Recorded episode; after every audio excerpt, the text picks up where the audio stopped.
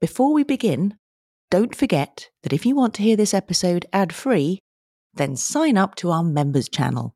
Just search for What's the Story Crime in Apple Podcasts or follow the link in our show notes. Members will get exclusive access to all episodes of Smoking Gun, completely ad free, before anyone else.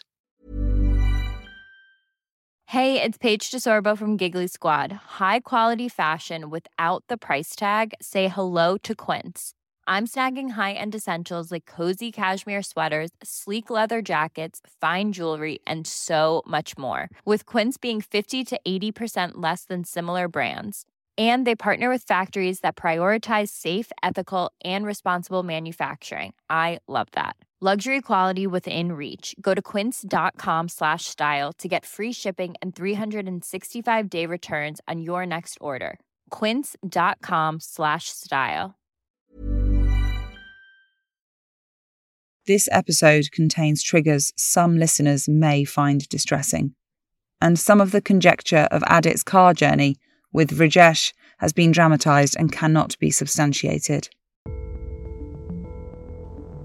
In 2002, Scott Seamans, Lyndon Hanson, and George Boedecker Jr. were sailing together in the Caribbean. The three men were avid boaters, and Scott in particular had been trying for some time to come up with a boating shoe that was slip resistant, comfortable, and crucially, odour free. He partnered up with a Canadian company called Foam Creations and developed a brand new boating clog made out of a lightweight material called Croslite, which he asked Hanson and Boedecker Jr. to try out. The pair almost had to stifle their laughter when Scott first revealed his creation. It looked like a cross between a Birkenstock sandal and a piece of Swiss cheese. But they humoured their friend and tried it on. Their derisive first impressions soon turned to amazement at how well it performed in and out of the water. In fact, the shoe's ability to work both on land and in the sea was the origin of its amphibious name, the Croc. The three friends quickly went into business together, and soon they were selling thousands of pairs a month to gardeners, nurses, and small children. But they didn't stop there. Eventually, Crocs became enormously popular with casual wearers too. Almost overnight, they went from odd to iconic. Two decades later, Crocs Inc. is worth a cool $6.26 billion, and over 100 million pairs of them are sold every year. They have celebrity fans like Bad Bunny and Justin Bieber, and have even appeared on the catwalk at Paris Fashion Week. But what its creators could never have anticipated was that one day, the brightly coloured shoe would prove to be the vital clue that led authorities to catch the killer of a 13 year old boy.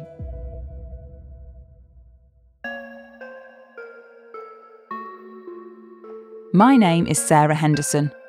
I've always been fascinated by the world of forensic science the amazing ways in which crimes can be solved, and the clues which can be found almost anywhere.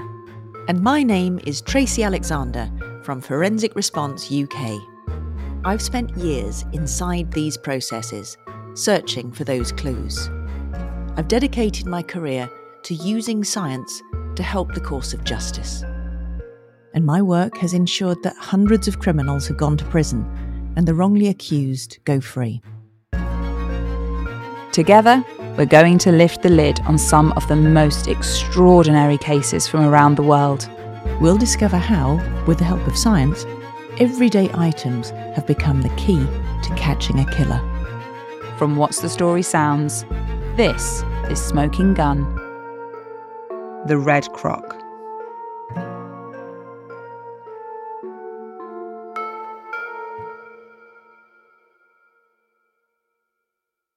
Ketwadi is a middle class, developing neighbourhood situated on the eastern side of Bandra railway station, Mumbai.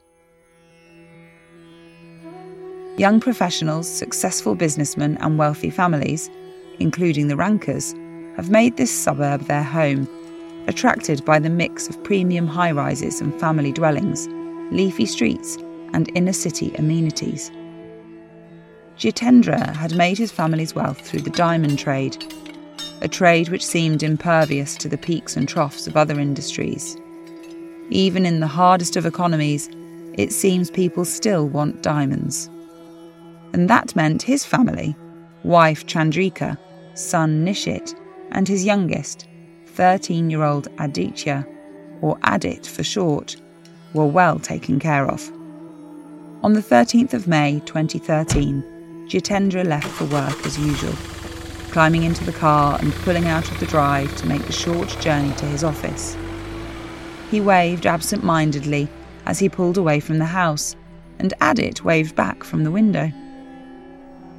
Adit was off school that day, so was entertaining himself at home. He wandered around the house for a while, took up residence in his room to play various games and flick through some comics.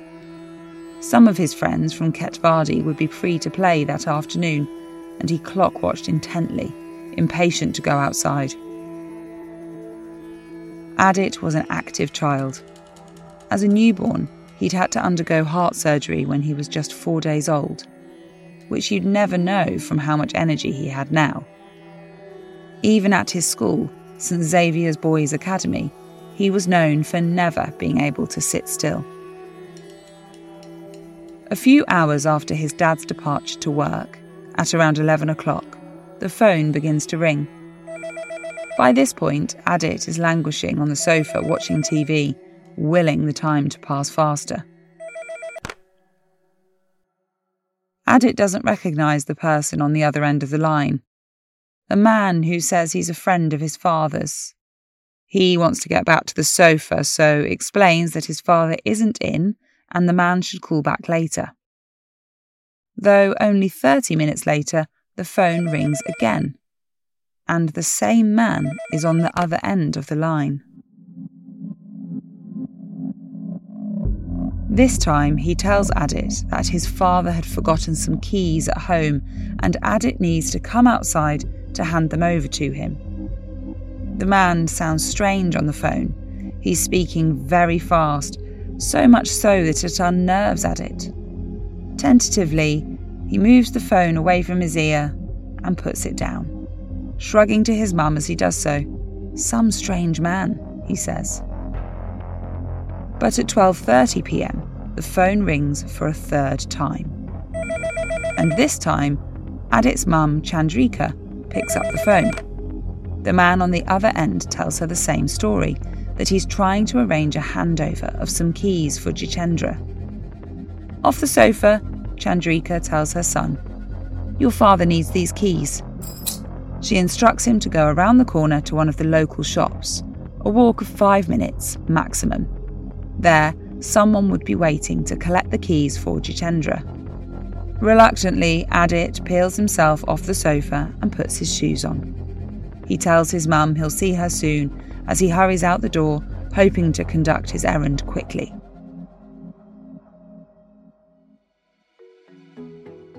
Chandrika heads to the kitchen and begins cooking and cleaning out some cupboards. And she's so absorbed in her tasks that it's a while before she glances up at the clock and realizes over an hour has passed. She hasn't heard Adit return home and goes to check the sofa in case she missed the sound of the door. He's not there.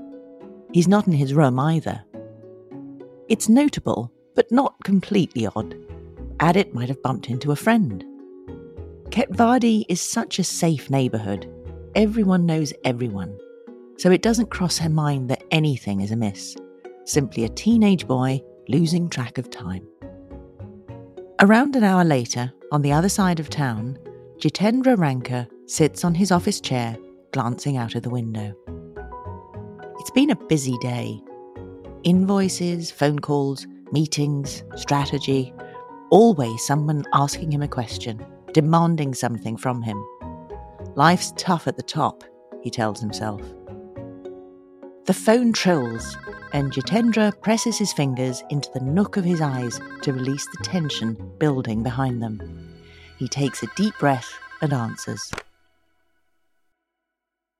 The voice on the other end of the line isn't familiar and says his name is Rakesh. He advises Jitendra to listen closely as he spells out the fact that he has kidnapped the diamond merchant's son and wants a ransom of 40,000 US dollars. There's a steady hum of white noise down the line as neither man speaks. And after a few seconds, Jitendra slams down the receiver. Ludicrous prank call, he thinks angrily. Though he has to admit that he is a little unnerved. He tries to refocus his attention back to the paperwork on his desk, but he can't concentrate. The tension behind his eyes is even more pronounced now. He picks up the phone to call home, then hangs it up, shaking his head, chastising himself. But the urge persists, and the next time he commits to the call, just to check in. Chandrika answers, and she also doesn't sound herself. She tells her husband about sending Adit out to deliver the keys for him, as per the caller's request. And in a wave of realization, Jitendra knows immediately that something is very wrong. I'm coming home, he says, before racing from the office and into his car. When he arrives, his 28 year old nephew, Himanshu, who lives just across the street from the family home, is waiting for him at the door. Chandrika is agitated and had asked him to come over to reassure her. But from the grave expression on his face, it's obvious Himanshu is scared too and trying to keep it under control. Jitendra searches the entire house, looks under every bed, in every cupboard, in the garage. He's trying to convince himself this is all a stupid prank or a mistake. But with no sign of his son and the caller's words from earlier playing over and over in his head, he knows it's time to involve the police. Jitendra and Himanshu drive to the local VP Road police station in Mumbai and lodge an FIR, or First Information Report, about Adit's kidnapping. It's not a unique report, but not a common one either, and the Mumbai Crime Branch immediately spring to action. The first 24 hours of any case like this is critical. No minute can be wasted. Officers are dispatched to the Ranka house to tap the phones, while others speak to the phone network provider to try and trace the calls to both the Ranka household and Jitendra's office. Jitendra and Chandrika are told to stay at home, to wait by the phone, as it's likely the kidnapper will call back with further instructions. In India, an estimated 96,000 children go missing each year and in 2021, the number of missing children deemed as kidnapped was over 28,000. While most reports of missing or abducted children are resolved within hours, many involve situations where a child goes missing permanently or for an extended period of time. But experienced detectives know the usual modus operandi of kidnappers. In ransom cases, money is the main motivator so investigators were sure the mystery caller from earlier would call back. After all, he wanted to get paid. For the next few hours, Adit's parents pace the living room. They try to drown out the sound of the clock and the thump of their hearts as they will the phone to ring.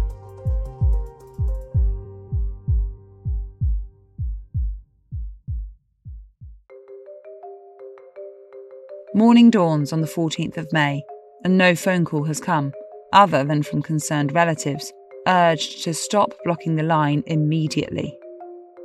Chandrika is beside herself, sporadically bursting into tears and refusing to sleep.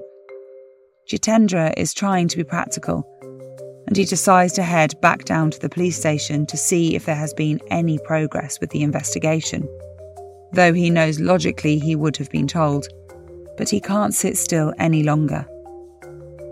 Himanshu and his friend, 33 year old Vrajesh, a local steel merchant, offer to drive Jitendra. He's in no state to be operating a vehicle. And the three of them climb into Vrajesh's car, a Honda City. Jitendra stares out of the window. He wishes the other two men would stop talking. He can't bear the noise. He focuses his attention on any mundane detail he can, honing in on the details to distract his mind. Telephone post, a street vendor, a metal roof. He does the same in the car. The scratched plastic on the back of the driver's seat, a newspaper in the footwell. And then something else. Something he recognises. In the footwell across from him in the back of the car is a pair of bright red crocs. The holed plastic slippers many people wear in the house. The exact same kind and colour that his son had been wearing the day before when he left the house. Jitendra's breath catches in his throat. Vrajesh says his name, insistently. He'd obviously failed to answer a question. Desperate to not arouse suspicion, Jitendra tries to seem calm, tries to emulate how he was acting before his eyes fell on that pair of red crocs. What did the crocs mean? Were his nephew and his friend the kidnappers? Did his nephew know anything about it, or was he oblivious? Could there be some other way those crocs had ended up in the back seat? What were they going to do with him? Were they even planning on taking him to the police station? Or was that a ruse? Jitendra's mind is racing as the car pulls up at the police station. But he steadies himself, thanks Himanshu and Vrajesh for the lift, and trains his focus firmly on the glass doors of the police station, concentrating on putting one foot in front of the other until he arrives at them. Sitting across from the detective, the words spill out from Jitendra's mouth. They can't come out fast enough, and the investigators react just as rapidly. Officers are dispatched to track down Vrajesh's car, and within half an hour, he and Himanshu are back at the station, sitting in separate interview rooms. Moist and red around the neck and the forehead, both men are clearly spooked. And over the next few hours, they'll each fill in the blanks from the past day's events and a crime stopped in its tracks by a pair of red crocs.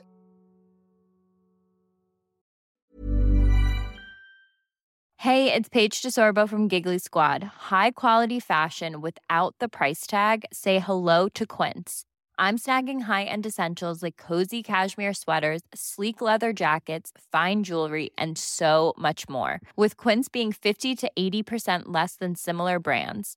And they partner with factories that prioritize safe, ethical, and responsible manufacturing. I love that. Luxury quality within reach. Go to quince.com slash style to get free shipping and 365 day returns on your next order. Quince.com slash style.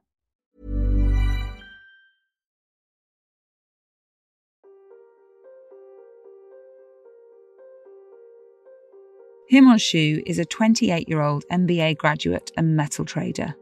A smart and disciplined man, he's lived across the street from his uncle, his father's brother, for many years now. As part of the Marwari community, family relations are strong, often living in homes close to one another or working in generational family businesses. And the Ranka family are no exception. Being related to a renowned and successful member of the Ranka family, Himanshu sometimes felt the pressure to live up to those expectations. And in recent years, that pressure had felt like a chokehold. He found gambling an effective release, particularly betting on IPL matches. IPL is the Indian Premier League a 2020 cricket league contested by eight different teams representing eight popular Indian cities. It's a big deal to say the least. It's NFL times 100 in terms of coverage and fandom. Himanshu had been a fan since he was a boy, around Adit's age.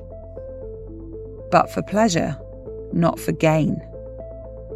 Betting or gambling is illegal in all parts of India But this doesn't stop black market bookies placing odds and opening bets on IPL matches. Nearly $200 million is bet illegally per match. But without regulation or transparency, it's a dangerous business which can leave gamblers owing money to dangerous people. As the months had gone by, Himanshu was losing far more money than he was winning. And that effective release had turned into a kind of primal desperation. He and Rajesh had run up a tab of about 14,000 US dollars. Both had been desperately devising plans to get out of the mess they were in for weeks. And when Himanshu overheard his father talking about Uncle Jitendra's latest big money deal one night, his brain went into overdrive. His diamond merchant of an uncle had broken a deal worth hundreds of thousands, and it was due to complete the following week, with an influx of cash arriving on the 13th of May. To Himanshu and Rajesh, the timing seemed like a gift, and together they hatched a plan which was foolproof. Until things started to unravel in a horrific way. The men passed the phone back and forth between one another. Neither wanted to go first. In the end, Rajesh spoke first, telling Adit that his father needed some keys urgently but he didn't expect the boy to put the phone down. That wasn't part of the plan. They deliberated about next steps. Wait a while and try again. But second time around, Adit was still sceptical, and once again, the line went dead.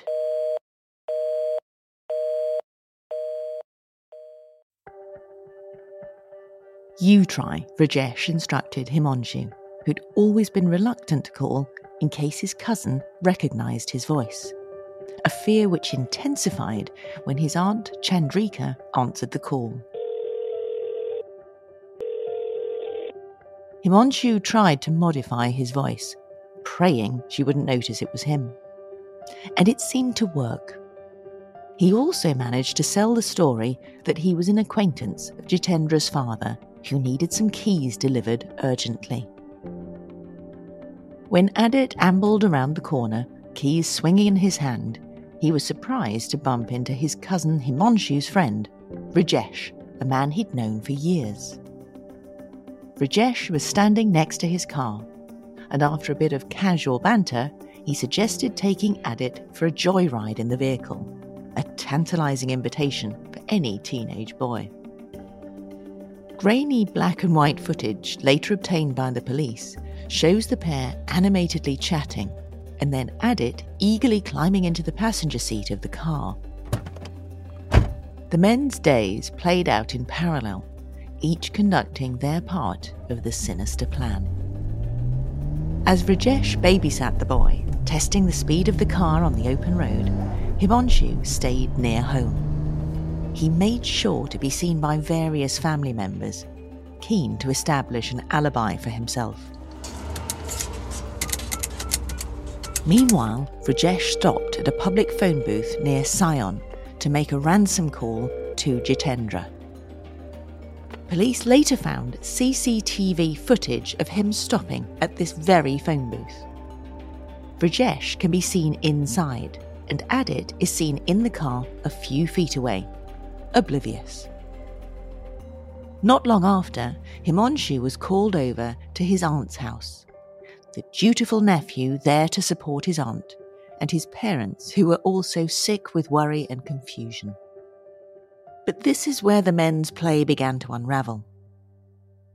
Both had assumed Jitendra would readily hand over the money to recover his son. They hadn't considered he would involve the police.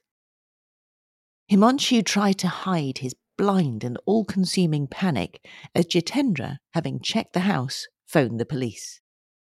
Panic which continued to escalate as time ticked by. And when he realized the Mumbai crime branch had immediately become involved. Himanshu texted Rajesh, It's all going wrong. The police are involved. And as Rajesh revved the car through the streets of Mumbai, He knew there was no way out for him. If he returned Adit home, the boy would identify him immediately, and he would take the full flak. He'd made the ransom call after all. He wasn't family. There'd be no protection or lenience for him.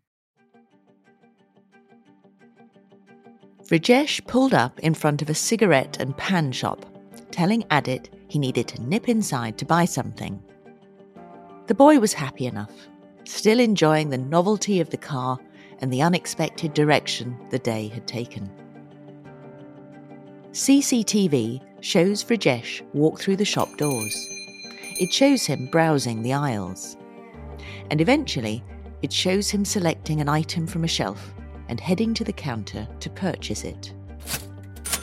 That item is a knife, which Rajesh puts in his pocket as he heads out of the shop and back towards the car. As the car drives out of Mumbai, where the buildings start to get sparser and the roads longer and less populated, Adit is starting to get fidgety. The car is cool for sure, but his friends would have become free a few hours ago now, and he wants to get home, keen not to miss them. Rajesh tells him to relax and that they're just going home a different route.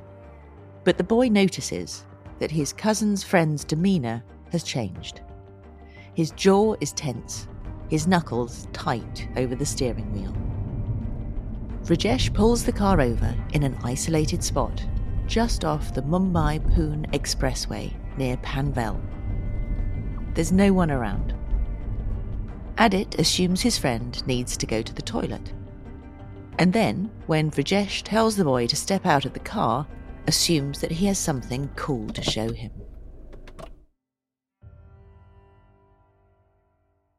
What happens next happens quickly. The flash of a blade in the blink of an eye before Adit can even register what's happening. Rajesh, a man he thinks is his friend, has slashed his arms and wrists, which begin bleeding profusely. Adit is hit over the head. Though whether that's with a fist or a weapon isn't known. Rajesh pants heavily he thinks he's going to be sick. From the boot of his car, he lifts a can of gasoline and douses the boy's body before striking a match.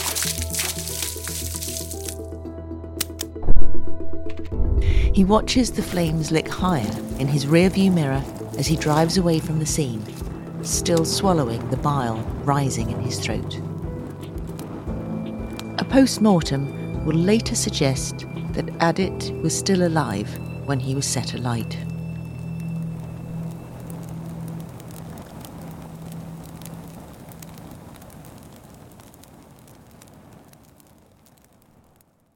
Back in Ketwadi, the police are stealthily following the lead provided by the Red Crocs.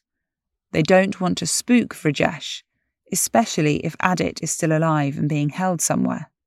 But behind the scenes, they're circling, trying to establish the man's movements on the day of the 13th. Detectives use cell mast technology to try and pinpoint the locations of Rajesh's phone, and, as well as geographical locations, that technology reveals that during the day of the kidnap, Rajesh is in almost constant communication with Himanshu, whom it's looking increasingly unlikely was oblivious to the kidnap of his cousin. With the Crocs, the cell tower locations, and the mobile phone call logs, police have enough to bring both men in for questioning. Just two days after Adit left the house to conduct a chore at the behest of his mum. Under the glare of interrogation lamps, two sets of detectives quiz Rajesh and Himanshu separately. They apply careful pressure, the good cop, bad cop routine, artfully squeezing the interviewees to get the truth and to hopefully discover where Adit is being held. As the interviews progress, it becomes clear that Vrajesh is the one cracking under the pressure. He alternately trembles, cries, or stares at the wall, and eventually, after many hours, he breaks down. He tells officers what's happened, what he's done, and tragically, where he's left Adit's body near the highway. Patrol officers were deployed immediately to verify Vrajesh's confession, hoping against hope it wasn't true. But the grim discovery under the underpass confirmed everyone's deepest fears. Vrajesh and Himanshu were arrested for the unlawful kidnapping and murder of Adit Ranka. They were held in jail while prosecutors prepared for trial, a process which took over four years. Eventually, in a Mumbai courtroom, prosecutor Kalpana Chavan fought hard to ensure both men were convicted. But the material evidence against Himanshu was thin. His defence leaned into the plausible deniability of his involvement. No one could prove what was discussed on the calls between Vrajesh and Himanshu. Himanshu wasn't there when Adit got in Vrajesh's car. He wasn't there when Adit was murdered. And he denied that the two ever discussed killing Adit.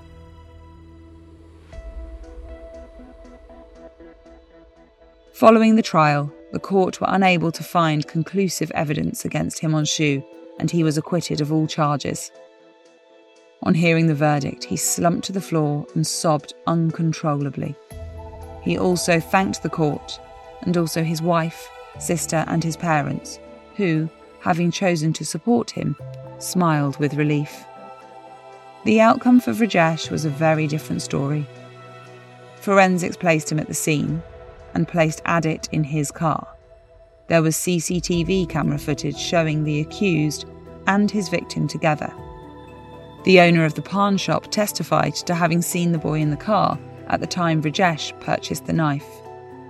There was the confession, and of course, the pair of red crocs Jitendra had spotted in the back seat. He was given a life sentence, a minimum jail term of 30 years. And the lives of the Ranka family would never be the same again.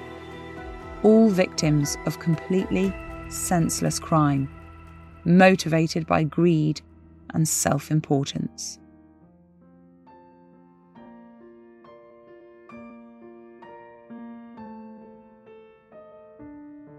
2014, just a year after Adit's disappearance, Jitendra Ranka passed away from natural causes.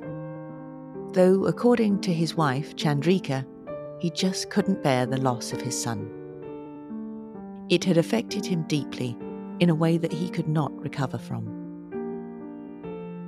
Adit's mother, Chandrika, remains heartbroken, but chose not to appeal the verdict about her nephew, who still lives across the street from her home, a home which is now much quieter. Adit's classmates and friends, the boys he never got to play out with on that fateful day, remember him fondly. And every year, Adit School holds a memorial to honour him, issuing an award in his name which is given to the best athlete in the school. Smoking Gun is a What's the Story original podcast series. It's narrated by me, Sarah Henderson. And by me, Tracy Alexander. The series is supported by Forensic Response UK our work promotes the international fight to improve forensic techniques, to share ideas, and develop the crime solving scientific advances of the future. If you've enjoyed this episode, please give it a rating and review and help to spread the word. You can listen to a new episode of Smoking Gun every week wherever you get your podcasts.